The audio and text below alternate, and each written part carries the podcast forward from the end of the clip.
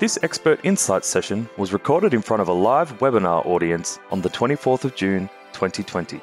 The topic is Exploring Vulnerabilities and Barriers to Help Seeking for Healthcare Workers. On the panel we have Doctor Jan Orman, G P Services Consultant at the Black Dog Institute, Doctor Basia Radlinska, Clinical Psychologist at Headspace Coffs Harbour and Lecturer in Psychology at Southern Cross University, and Benvinda, a G P and our lived experience representative. Chairing this session is Doctor Carol Newell.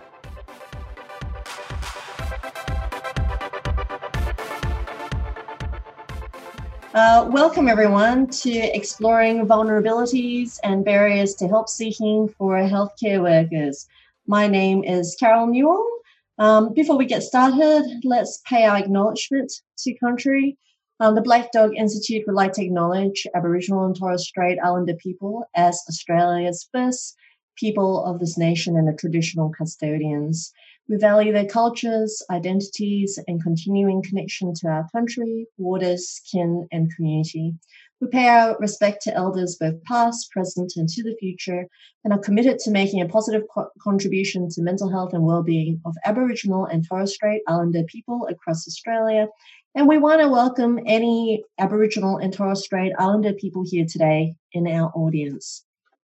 All right. So welcome to Expert Insights podcast um, for health professionals. Um, this particular, this podcast will be recorded um, and you can actually find us on YouTube as well as on SoundCloud and also on our website, um, which is on our slide here. Um, my name is Carol Newell. I'm going to be your host tonight. I'm a clinical psychologist on the North Shore of New South Wales. I'm actually broadcasting um, from my clinic today. I'm also a facilitator for the Black Dog Institute. This is just a gentle reminder for everyone to um, please do post your questions as you're listening um, into our Q and A section. So you can, you've got a little button on the bottom um, and we will be monitoring it uh, closely throughout the talk. Um, this includes all the panelists as well. Uh, so do keep an eye on it. We would love for you to ask questions because we've put aside some time um, to address uh, the questions you have as you're listening to this podcast. Uh, this is today's panelists. We've got Doctor Jan Orman, Doctor Basia Radlinska, and Doctor Benvinda Zavragas. I hope I've pronounced that correctly, Benvinda. Yeah, Zavragas.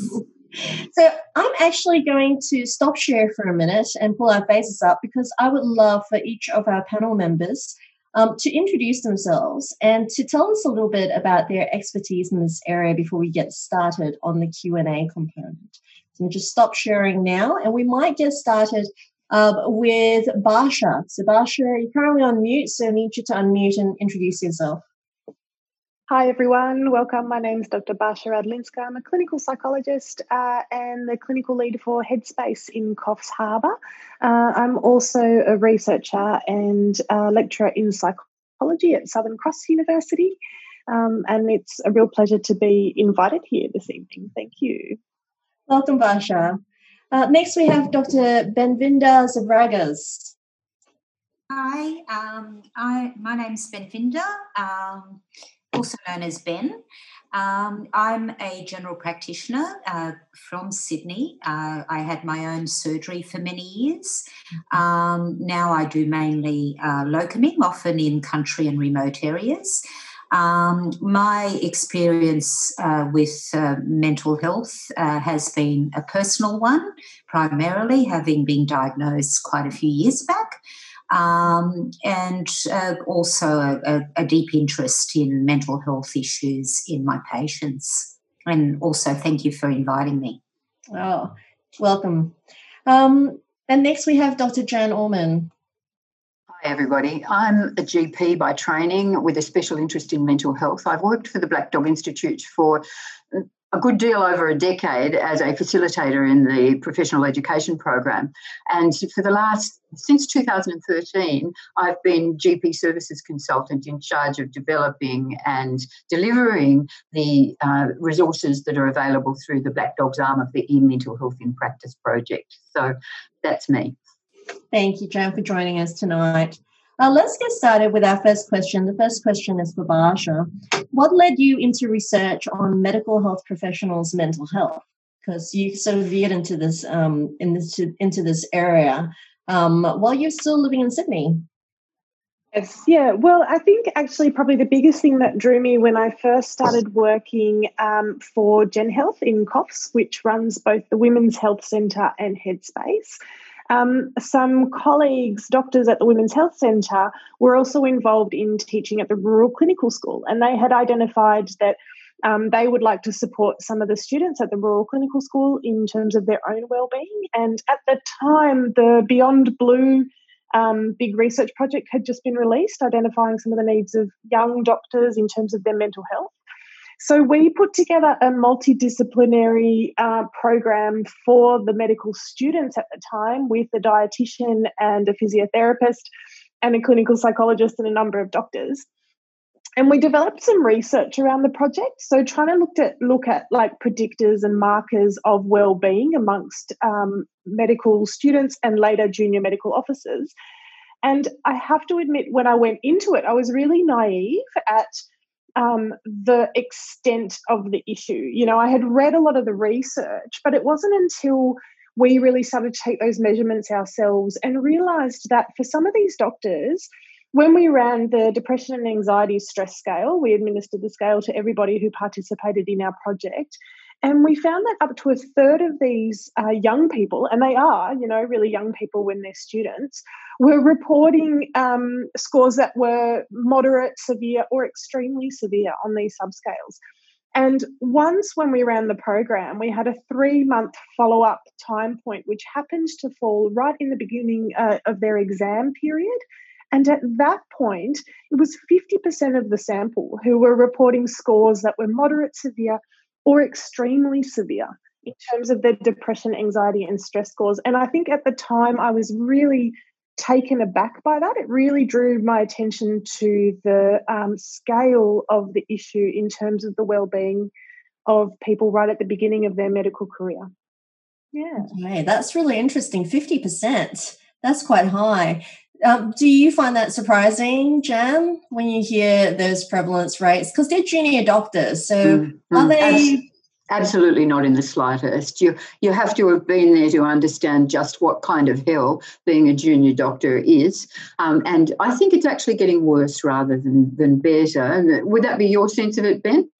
Um, yeah, I do. I think so. Um, with uh, the external factors um, outside of medicine itself, directly impacting. Um, when um, I graduated uh, in nineteen eighty-two, and in those days, um, basically it, it had its own issues already.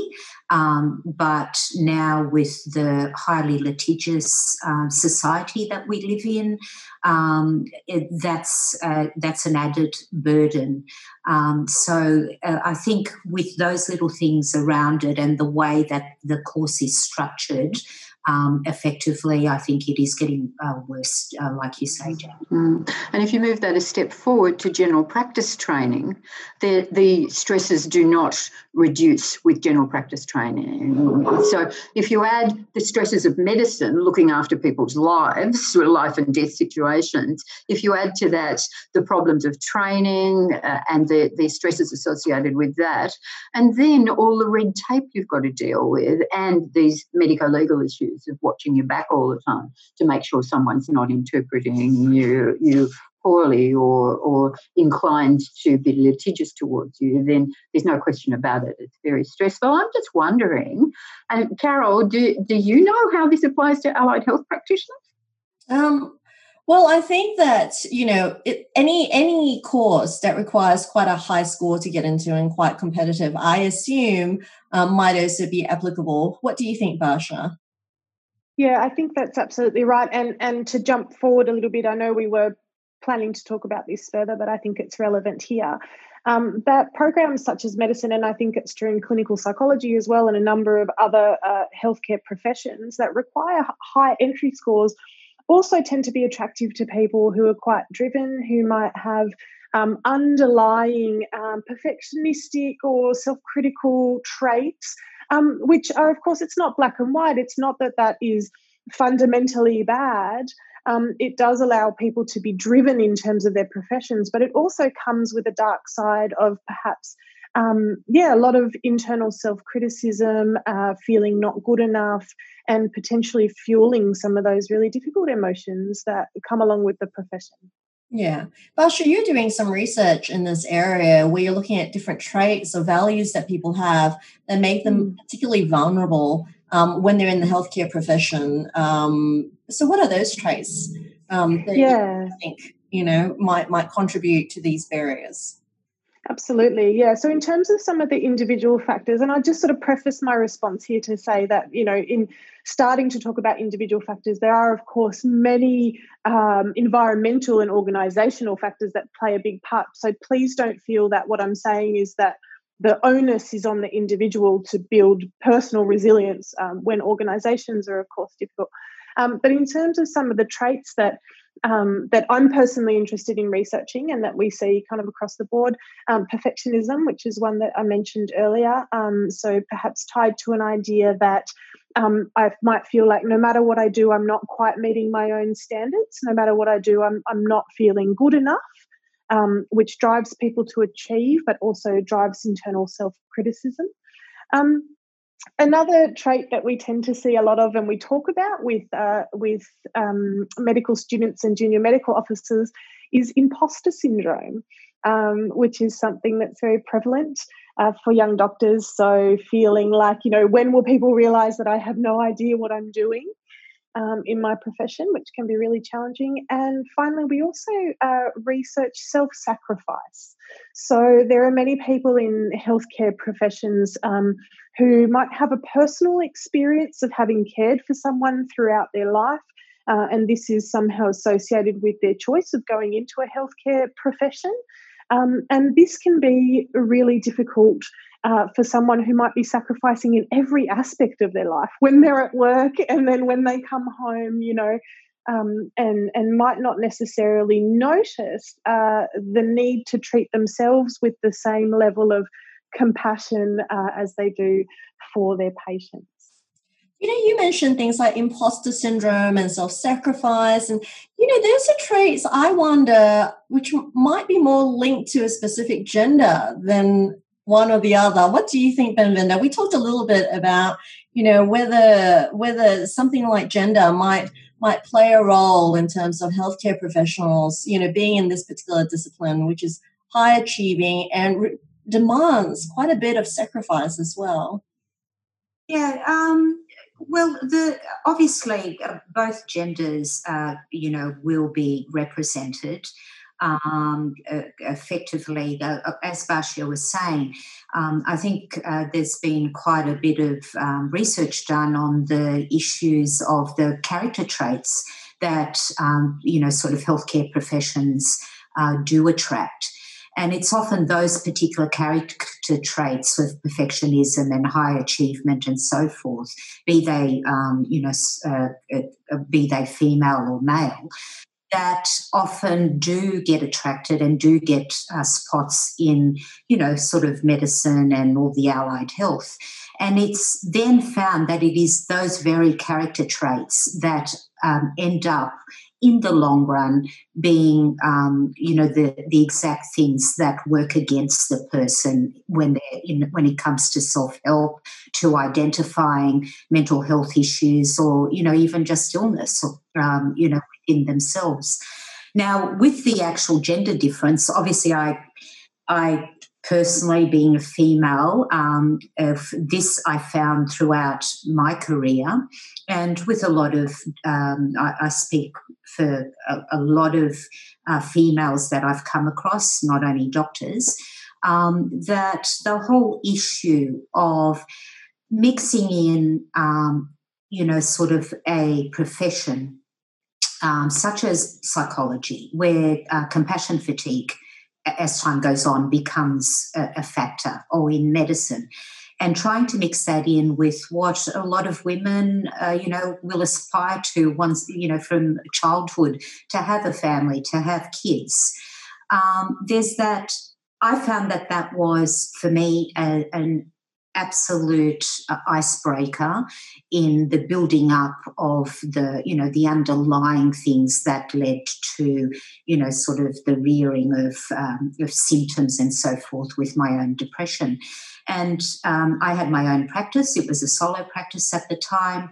Um, my mother, um, being an ethnic, you know, well, like any other mother, but particularly as an ethnic, ethnic mum, she loved taking care of children.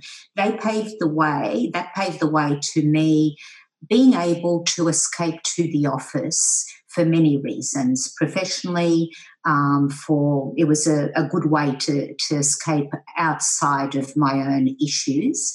Um, and with that then came the guilt of not being there for um, seeing my, my first child take her, her first steps. Um, and I got this lovely phone call from Grandma. Uh, I was in between patients. Um, and my receptionist put it through. And she said, oh, look, Jackie just took her first step. And I was like, oh, that's wonderful. And then everything just crumbled inside. So I think gender-wise, as a female, that be it w- what we Uh, put on ourselves or what uh, there's, we, we think is a societal expectation, I think that plays a, a big role. We do know from the figures around suicide in young doctors that, that women are more vulnerable than men are, um, certainly to suicide. Yeah, and given that the, in the population men are more likely to Um, uh, die by suicide than than women are, that that's probably a very significant thing. I, on the subject of self-compassion and guilt, I just noticed that not only did Ben bring it up, but also Murray Rose brought it up in the Q and A box, and that is, how does she stop feeling guilty about taking time out for herself when she is um, supposed to be writing reports? And that's certainly something I think a lot of us share. Yeah. So what, what, how do you take time out? I mean, is presenteeism a real problem in healthcare professionals? Mm, absolutely. Yes. Does everyone know that presenteeism means going to work when you shouldn't, when you're really not well enough to go to work, and particularly when you're mentally not well enough to go to work? And it applies to the entire workforce. But how many uh, how many doctors you, do you know who actually take the day off when they feel sick? Or when they feel mentally unwell? Not too many, because we're trained that our needs are, are not nearly as important as our patients' needs. And if we're women, if our needs aren't as important as our children's needs and our partners' needs, and in fact, everybody in the entire world's needs. Yeah. So do we have any tips tips from Mari Rose from the G Ps in terms of taking time off and not doing those clinical notes? Does anybody know how to break that habit of not feeling guilty? Mm. I reckon if you're not getting time to work, do your reports, you're seeing too many patients. Is that um, fair to say? I mean, and that might be a way in which you're guilty of not looking after yourself properly. Yeah? Am I being unreasonable? No, not at all. I think, you know, one of the ways to think about presenteeism is that um, we all need a rest to be more productive, you know, so actually having that rest. And then coming back, you're doing the work in one hour instead of the three hours. You're stretching it out, so you're not being particularly effective. And just because one of your colleagues is seeing fifteen patients or clients a day, well, let's talk about clients because I'm talking about psychologists. Just because they're seeing fifteen clients a day doesn't mean that you have to see fifteen clients a day, because it's very individual what you have capacity for, um, emotional capacity particularly. I think we've all probably got the intellectual capacity and, and perhaps the energy to do it most of the time, but do we have the emotional capacity to do that workload? I think one of the deadliest things is comparing yourself with somebody, everybody else even. And I noticed, Basia, that in your um, review, you didn't talk about competitiveness as a personality characteristic yeah, that led to that's difficulty. Really interesting. Mm. And and my reaction to this question about the guilt, I thought it was a really interesting question as well, and I, I know that feeling well. Um, and if I, I suppose if I put my therapist part on for a moment, I think about what I might say to a client in that situation, and I suppose my reaction would be we show compassion for the emotion and we challenge the underlying beliefs driving the emotion, right? So the guilt um, is also uh, an emotional part of you. I suppose I would be curious towards uh, the origins of the guilt as well. It could be different for different people. Am I uh, afraid that something's going to happen to my client if I don't complete that report? Um, am I concerned that my client's going to be angry at me if I don't do my work?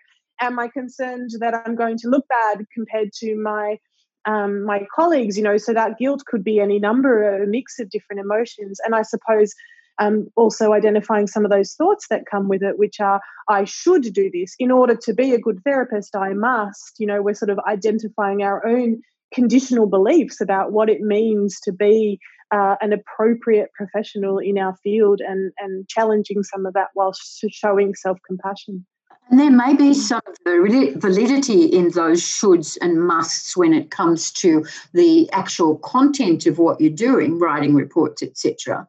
But there's no validity in saying that bloke down the end is seeing fifteen patients a day, clients a day, so I should be too. That's not valid. That you you cannot make that that um, condition on yourself. And I wonder whether it's also linked to this very new trend that's been tracked by economists um, that suggests that busyness is somehow increasing our sense of value as a worker. So whether you're actually being productive or not, being busy seems to be linked to our self-esteem um, at the moment, right? Um, and that might be one of the core beliefs that's starting to develop. This busyness gives us some sort of a status. Um, and, and I wonder whether, you know, the healthcare profession, the discipline itself, lends itself to presenteeism. Benvinda, we talked a little bit about how there's not much of a break in between, you know, those training milestones before, you know, uh, the first step is to actually go into a hospital and, and do your first placement. And then after that is specializing in it. Uh, is the, is the discipline itself, you know, um, encouraging that presenteeism? Um, I think it uh, well with uh, with medicine it definitely. Um, I would describe um, you know this is only uh, my own personal uh, you know sort of um, opinion on it, but I I could describe it as being on a roller coaster without a break. Um, there is the there's always something in the moment which. Is got which has the un, unexpected anxiety of what's going to happen around this next corner or this next dive. And that starts straight from the time of um, getting into medicine um, or getting into any of the other, um, you know, sort of healthcare fields, and then straight into a particularly arduous and, and demanding course.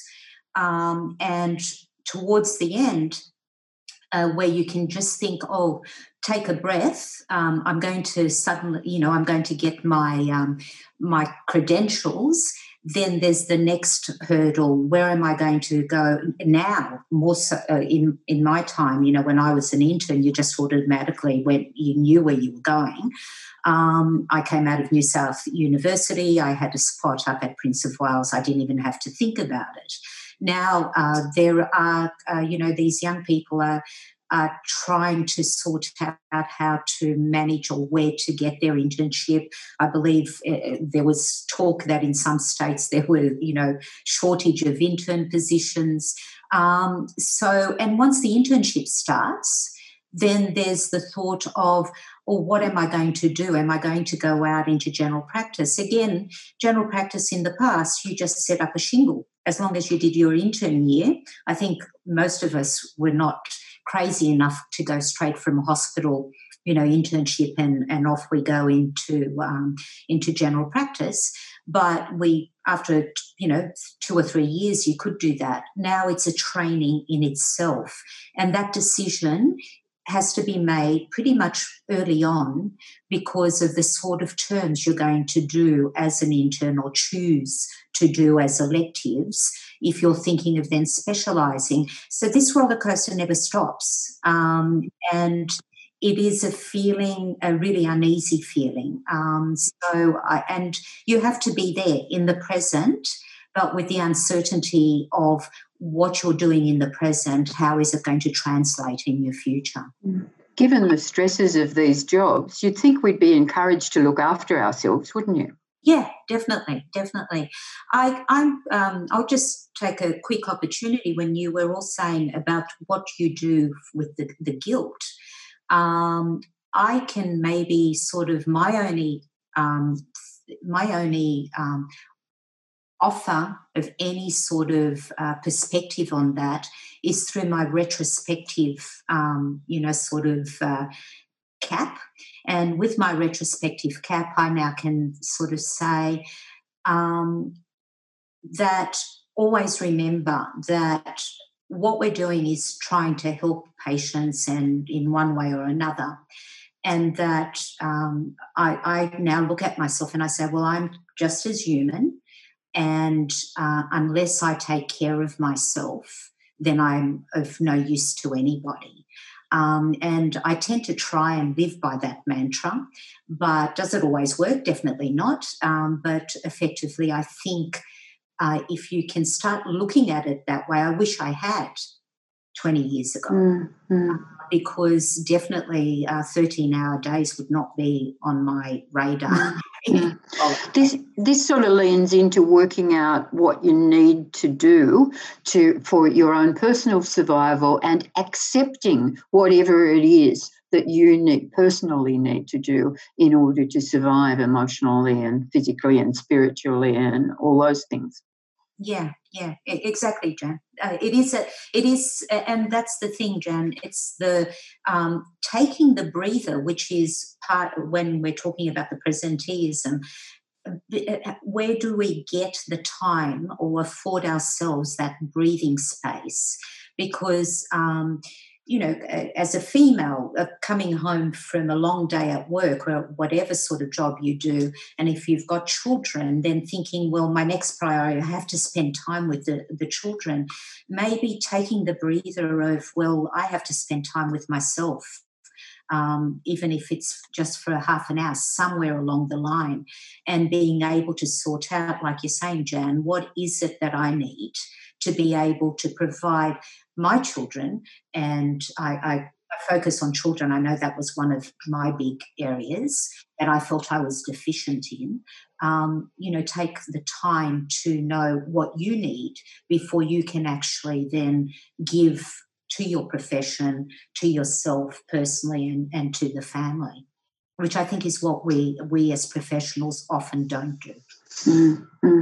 So speaking of burnout, you know, and presenteeism, um, and, and some of the tips that we've shared today, Jan, I'm cycling back to you now. And what do you think are some of the um, challenges that we might be facing now to our well-being during COVID nineteen? I think as a community we're facing a whole range of challenges, ranging from the obvious like work loss and financial distress to, for those of us who haven't been victim of the economic changes, to simple things like isolation and changes in our style of working. I know for this audience probably the shift to telehealth has been a huge leap, uh, and I've loved it, but then again, I do uh, mental health only as a general practitioner. So for me, it's been, been reasonably easy, and I'm not trying to assist new clients. I'm, I've got a cohort of patients that I've seen for a long time. So the telehealth isn't a barrier. But I know that for many psychologists that I talk to, um, it's been a big leap. Um, what was it like for you, Basia? Yeah, it's been a mixed bag. Um You've raised the issue there of, of current clients, so clients who were already well engaged mm. with it was probably a little bit easier, and again mixed depending on the on each person and what their preference was. Um, some challenges with young people in terms of connectivity or having a private space to be able to talk to their psychologist, being in a safe place while they're talking. With new clients, really challenging to be able to kind of use our core rapport building skills. You know, we sort of joked a little bit about how there'd be a silence and, and you know, you'd find yourself saying like, are you just, are you, are you thinking? Are you still there? I'm, you know, I'm trying to hold the space, but what's actually happening? You know, um, obviously concern for clients who, who where there's an increased level of concern or risk. Um, so really a mixed bag, a, a lot of practitioners reporting feeling quite isolated and, and probably more tired at the end of the day. Mm. And for G Ps in particular, there's been the added stress of exposure to coronavirus oh, and course, and yeah. this and exposing their families to coronavirus if they get, get exposed to it themselves. That was pre- very much the issue early in the in the the. Uh, time of coronavirus. Mind you, I don't think we're out of the time of coronavirus just yet, and there are a lot of anxieties associated with it, and there's much to talk about in terms of the way the world's changing and the way life's changing as a result of this pandemic. But again, we need to look after ourselves, and if you haven't got a G P and your health practitioner, you need to get a G P. If you are a G P, you need to get a G P to talk to, not just about your physical health, but also about the stresses you're under. So what do you think are the big barriers to G Ps? We'll start with G Ps first. We can go to clinical psychologists with Basia. What do you think? And they may be the same, same factors, right? What do you think are the barriers to G Ps seeking help? Me or Ben? Both of you can. But we might go to Ben first and then come back to you, Jan. Um, I think uh, it goes back, uh, one, to, um, like Basia uh, touched on, character traits, which I think are very common, you know, or, or that underlie or commonality in a lot of uh, doctors. Um, I, I, a lot of pride, uh, I think, in my younger years. I, I, I should have known um, that I, simply I've got a strong family history of significant mental illness. Um, and I ignored a lot of the, the signs, and I didn't have a G P. That that was the one of the things. Um, I think that as carers, um, you know, in our profession primarily, uh, we're not taught um, how to take care of ourselves or the necessity to, to take care of ourselves. Um, as I said, we go into a course that you just start studying, um, and there's nothing integrated into the course. And I still believe that, although it's getting a bit better, it's not really integrated properly um, into the necessity to actually seek help. And this goes to um, also there was a question where somebody asked, Um, asked me what would I think would have helped in those in those days.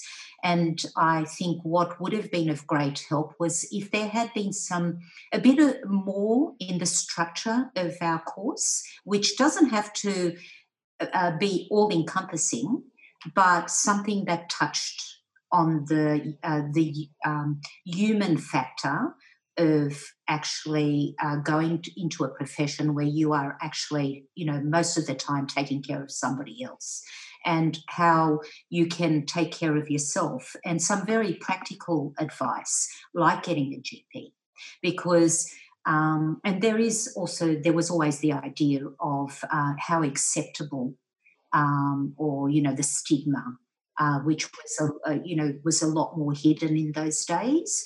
Um, the stigma of saying, look, I'm really struggling with depression. So if there was a bit more uh, in a formalised manner where I could have felt that this was acceptable, um, then I think that it would have been much easier to have something just to talk to.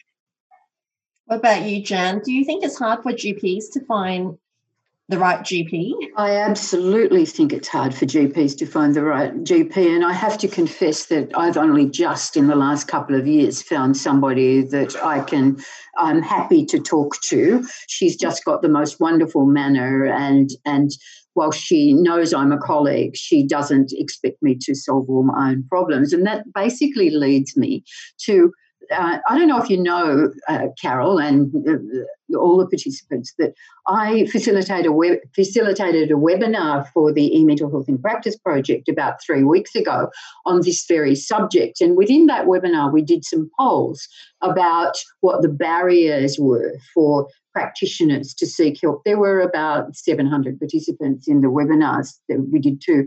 And when we talked about the barriers, uh, far and away the most important barrier for people, you know, mandatory reporting aside, was that they felt that they should be able to solve their own mental health problems, and that it was associated with huge embarrassment to go and see somebody because of, that meant that they were a failure as a mental health professional, and also they were afraid of judgment But from the practitioner that they went to see. And that was about fifty percent of the participants in, in those two webinars. And for me, I felt that was very sad. But I have a story when I, as a first-year medical student, went to see the doctor about, I don't know, something else, and burst into tears and couldn't stop. That doctor did not ask me why I was crying. And I think as general practitioners in the olden days, there were some considerable deficiencies in terms of looking after people's mental health. And for me, that experience is why I have never been able to go and see somebody when I've been feeling stressed. I did a master's in order to look after myself. Um, and how many of us do our mental health training for that reason? so, so I just think it's important to know that that's one of the main barriers for G Ps. Yeah, absolutely. Basia. Mental health professionals, and they use investment in the sense that they need to fix themselves. There's also stuff like, what if I'm, I'm mandatorily reported as being impaired? Um, uh, I can't afford it. I can't find a decent G P when it comes to mental health. All sorts of other issues, but um, that was the most important one. Well, speaking of the mandatory report, what are the regulations around mandatory report for G Ps if they do have a mental health challenge? This is a question that comes up quite often, I believe, for doctors. They're really afraid of going and seeing another G P and maybe needing a psychologist, and even I think I, I think this is for our profession as well, Basia, right? And then getting a mental health care plan, and all of a sudden there's this belief that a flag goes up for reporting that somehow they'll get deregistered. Um, you know what? Uh, oh, sorry, Jan, you go first. People make much more of a fuss about this than is necessary, because if you read the legislation, and I've got a quote here in front of me, let it let me find the right one and I'll read it to you. A health condition and an impairment are not the same thing. And with the exception of sexual misconduct, you should only make a notification if you believe there is a substantial risk of harm to the public through the impairment and that person practicing. And, and mandatory reports are dependent on context too. If someone is uh, uh, in successfully in treatment, for example, they don't need to be mandatorily reported. If they are, are limiting the way they practice to a practice that they know they can manage given their impairment, then no report needs to be made for them. Mandatory reporting is only if the condition is impairing them significantly to the extent that the public are at risk as a result of their impairment. So it's not across the board, and there's been a lot of misunderstanding about that that I hope has been cleared up in the most recent changes to the legislation, which were, I think, late last year, the middle of last year. I don't know, time flies. It's really hard to know what, when things happen, but it's only relatively recently that the other states were brought in line with Western Australia. Um, almost. Western Australia has no mandatory reporting by treating health professionals at all. Uh, this leads into a question from Damien as well, because um, Damien's just put up a question here looking at income protection insurance. Um, and they, you know, his concern is that if you do see a healthcare professional, this might this might actually void insurance. Um, Benvinda, you're shaking your head. Yeah. No, um, look, maybe uh, I think a mandatory reporting needs to be demystified, uh, really. And I think um, this is one avenue that I think uh, needs to be a- a addressed um, generally um, in all our courses, um, because I, I think most people have, very, you know, um, have this fear understanding of mandatory reporting.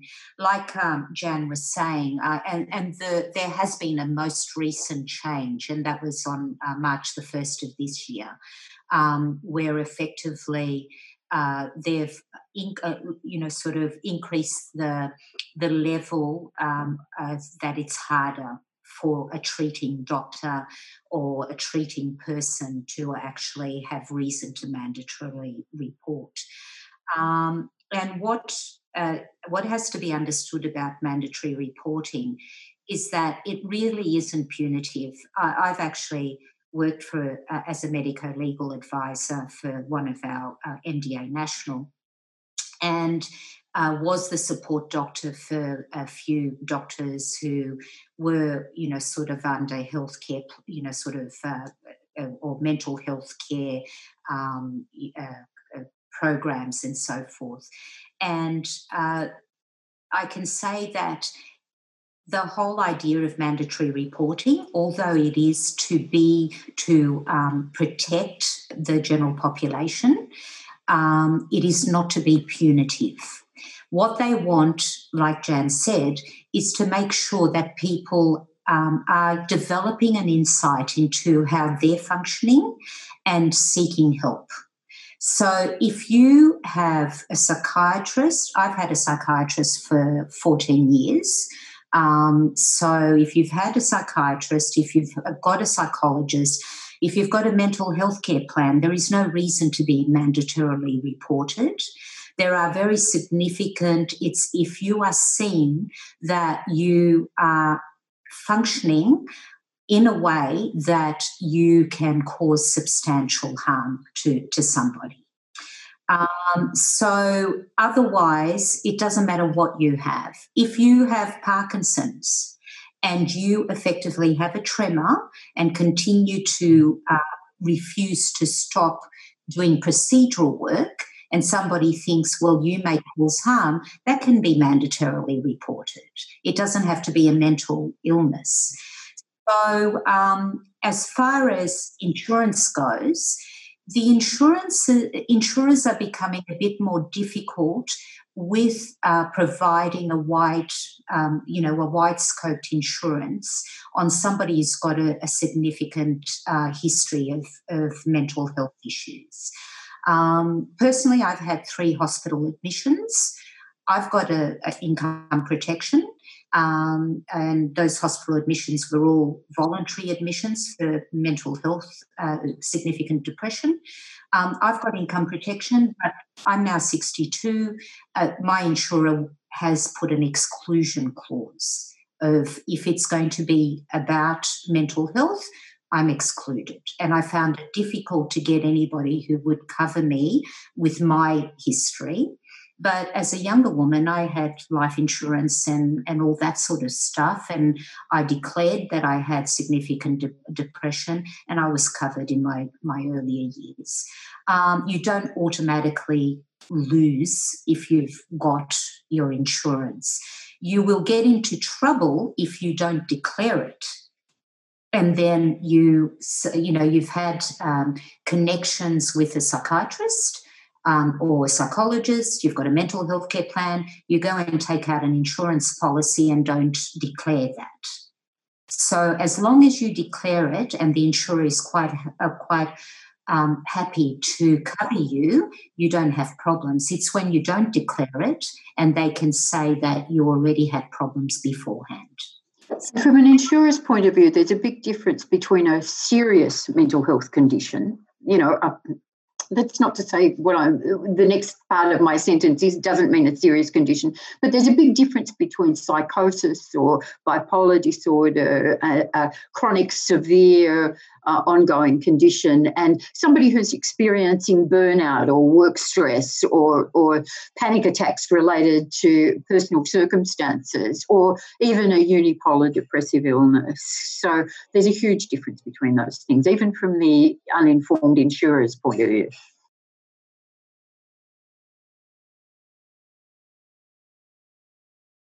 Well, I, I think a lot of what I'm thinking about as you're talking, a, a big part of the destigmatization and normalization here is that, of course, we have human reactions to the circumstances of our clients and our patients. And feeling strong emotions about our work is a really normal Um, normal experience. Doesn't necessarily make us deficient, or, you know, having personal experiences um, both in the healthcare and the mental healthcare system is really normal for healthcare providers and can in fact be an enormous strength um, in healthcare provision. Um, and yeah, yeah, and I think that that's a that those conversations informally um, have a really play a really big part in destigmatizing and allowing people um, to access services when they need them. We saw this uh, play out beautifully with uh, with the J M Os when we were running the the wellbeing workshops, which was. Um, we would try to sort of have this conversation, normalizing, destigmatizing, and then if there was one J M O in the room who would raise their hand and say, I've done it, I went and got a mental health care plan and I went to a psychologist, and you would just see twenty other faces go, oh, my God, yeah, look, I could do that too, you know. um, it's incredibly powerful, and I think that that's an avenue that that is available, you know, for everyone who's here, obviously, uh, uh, in the webinar and, and thinking about these issues. You know, we have a lot of power um, in in uh, a unofficial capacity to be speaking openly with colleagues and friends about our experiences. That normalises this for them as well. Yeah. Absolutely. So I've got a pretty big question. We're heading towards the last fifteen minutes. Do you think that there are any things specific about the discipline or organization that make individuals, even if they weren't perfectionistic in the first place, even if they weren't, you know, self-sacrificing, and they came into medicine or psychology, um, do you think, we'll start with medif- medicine first, are there any organizational factors that you would like to change to make it more supportive for well-being? Um, we might start with Basia for this one because it was originally your question, and I think actually Benvinda and, and Jan would, would have something to say about this as well.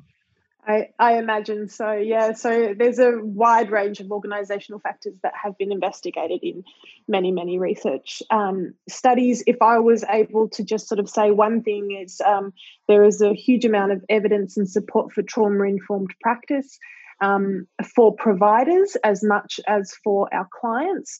Um, we prioritise trauma-informed care for the vast majority of our clients and patients, and um, and that can also be done for providers. And, and that is associated with empowerment and strong communication, um, good service pathways.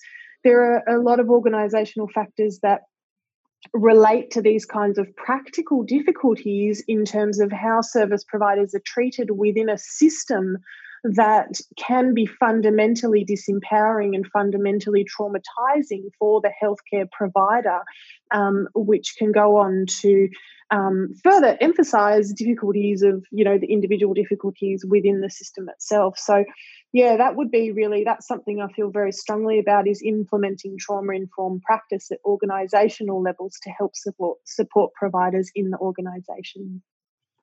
What about you, Benvinda? If there was one thing you could change about the organisation or discipline, your discipline, to really better support mental health, maybe for junior doctors, um, what would you change? Um, I would change um, the undergraduate, or what you know, the uh, the student um, training, um, and when I say that, I mean not not the the clinical and all that kind of stuff. But they've managed um, over the years, something that I find interesting now is that they've introduced into the course, um, you know, sort of a whole uh, a, a whole term of medico-legal um, training.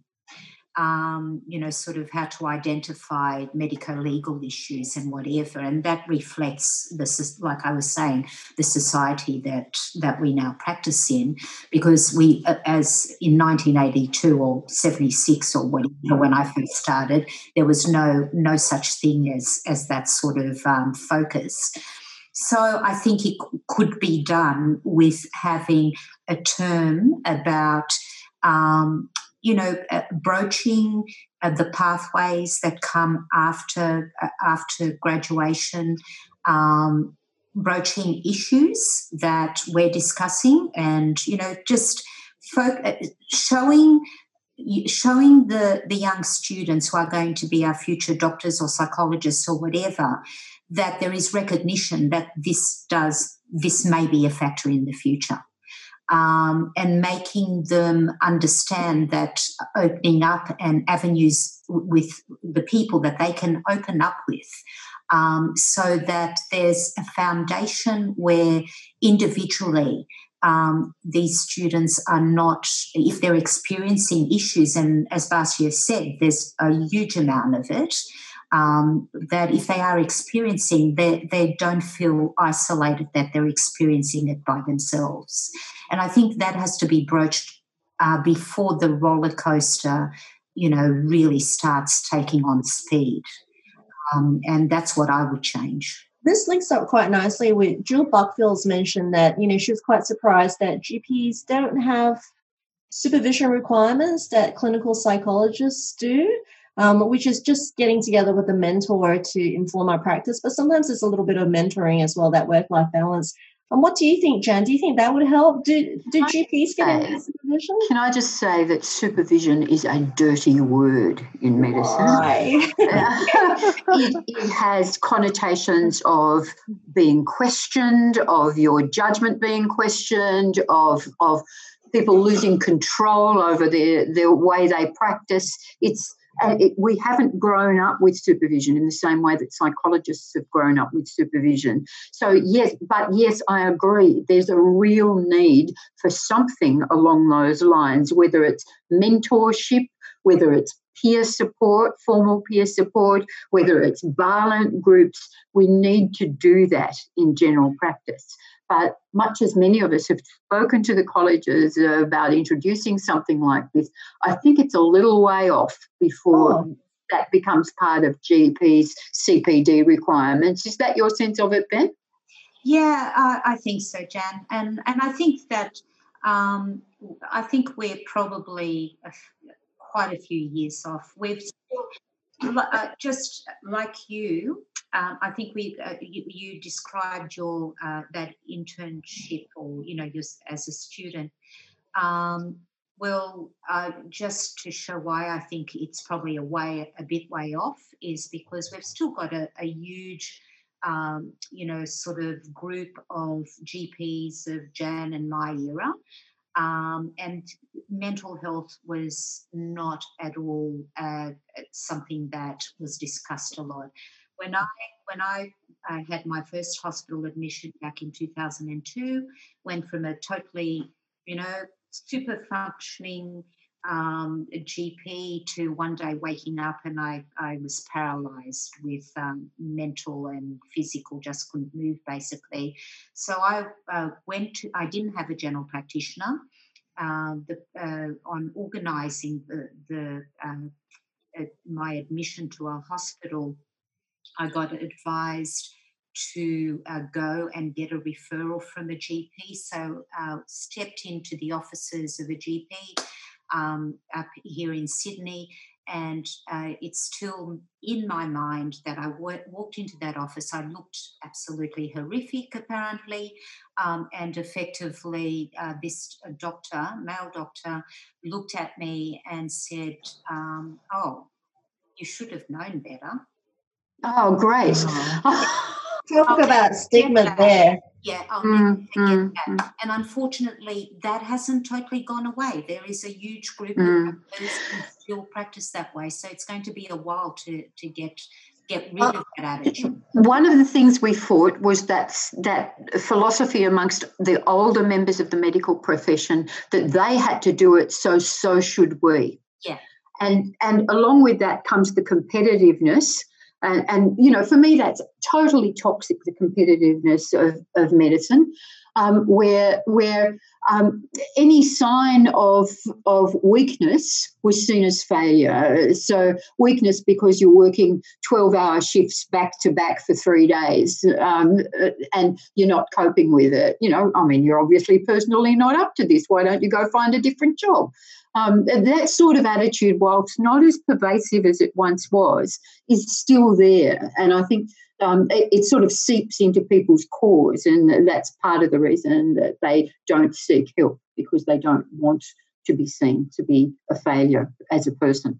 It's it's so strange. I mean, Basia, you must find this as well, that supervision is a dirty word in the medical profession, and it's like a wonderful word for support and ongoing collegiate connection for psychologists. It feels like a privilege in psychology. Absolutely. Yeah. And we wouldn't go without it. It's just part of our entire career. It's just, you know, you have to organize supervision, and we love discussing cases, and it's a way of connecting with each other in our profession. It sounds like it's a bit of a cultural change. Now, Jan, we're running down to the final few minutes, and I really would like us to talk a little bit about some of the resources that are available Um, through Black Dog and other places as well. So I popped it up on the screen if you can see. Jan, can you speak to some of the, the resources we have for people looking for help if you are in the healthcare profession? Absolutely. Look, one of the great things that COVID nineteen has done is create a whole raft of resources for health professionals to seek support. Um, and one of the greatest things, of course, I'm slightly biased, is this uh, um, federally funded initiative um, from the Black Dog Institute, which is called T E N, the Essential Network, so T E N for short, T E N. This is actually a platform that you can get to either via an app from the App Store called T E N or via the Black Dog Institute website, and the page is there in front of you, the U R L for the T E N page. What the Essential Network provides is resources for helping people survive COVID nineteen, the health professionals, and helping them manage the emotional turmoil that COVID nineteen has created, and also links to things like the Black Dog Institute online clinic, uh, which is a free assessment clinic that's available to everybody to um, complete questionnaires anonymously and get some feedback about how they're coping at the moment. There's also um, the links to the peer support network provided by Hand in Hand. Now, if you don't know about Hand in Hand, it's an important thing for you to know about, because Hand in Hand was established this year by a young woman who was the wellbeing officer at Cairns Hospital last year. Now, that's something that should be in hospitals all over Australia, a wellbeing officer for, to support the, the, in that instance, it was the doctors. But Hand in Hand is has evolved to be a support network for all health professionals, both in Australia and New Zealand. And what happens is that, that if you contact Hand in Hand, you can be referred, you'll be assessed first by a psychiatrist over the phone, and they will refer you either to a volunteer peer supporter for either Um, one-to-one peer support or for group peer support, whichever you have expressed a preference for, uh, or they will refer you to, to um, a, a practitioner um, for specific treatment. So, and you can actually volunteer if you're a mental health practitioner to be a support person, a peer supporter with Hand in Hand, as well as refer yourself there for support as well. Now, if we can go back a slide, Carol, I can talk a little bit more about what else is in T E N apart from the the um, Hand in Hand network, but I don't think Carol has worked out how to make the slides go backwards. Okay, so the T E N network also includes links to the This Way Up programs, which until the thirtieth of June, the This Way Up programs are actually free of charge to anybody who enrolls in them. I don't know if you're aware of that. They've made all those fifty-nine dollars um, diagnosis-specific programs that are available from This Way Up free during COVID nineteen, but that finishes on the thirtieth of June. So you, if you think you need a bit of help with your depression or mindfulness, or you need a bit of help when managing your anxiety, and the, and an online course might help you, then go to This Way Up quickly before you have to pay fifty-nine dollars for it. There's also information on the T E N uh, Essential Network page about linking to psychiatrists and, of course, linking to emergency helplines. And this is an evolving project and is going to go on to include a database of health professionals who are willing to treat other health professionals, and um, also links to the actual Um, telehealth clinic that's provided by Black Dog Institute. They're not there at the moment, but they will be there soon. So keep an eye out on the T E N app and for the and the, the website page, if you prefer, for the new the evolution of T E N. Thank you, Jan, um, for that. Hopefully yeah. everyone finds that useful. Um, what we've got here is um, some online tools for you, and also we're onto our last page. If you have any questions, look, those slides went by very quickly, um, and you might not have gotten all the U R L and all the links. Please do email us um, on this particular um, email, so education at black dog dot org dot a u, um, for any information that you might have missed um, while we were talking quite quickly towards the end about these fantastic support resources. And of course, we've missed a few questions. We're so sorry we couldn't get to it because we had some really great questions tonight from the audience. But thank you for being part of tonight's podcast. And I just wanted to say a really warm thanks to our incredible panel members um, for, for participating tonight. Some really great stories and some really great tips and resources. All right, everyone. Good night. We'll see you later. Good night. Thank you. Bye.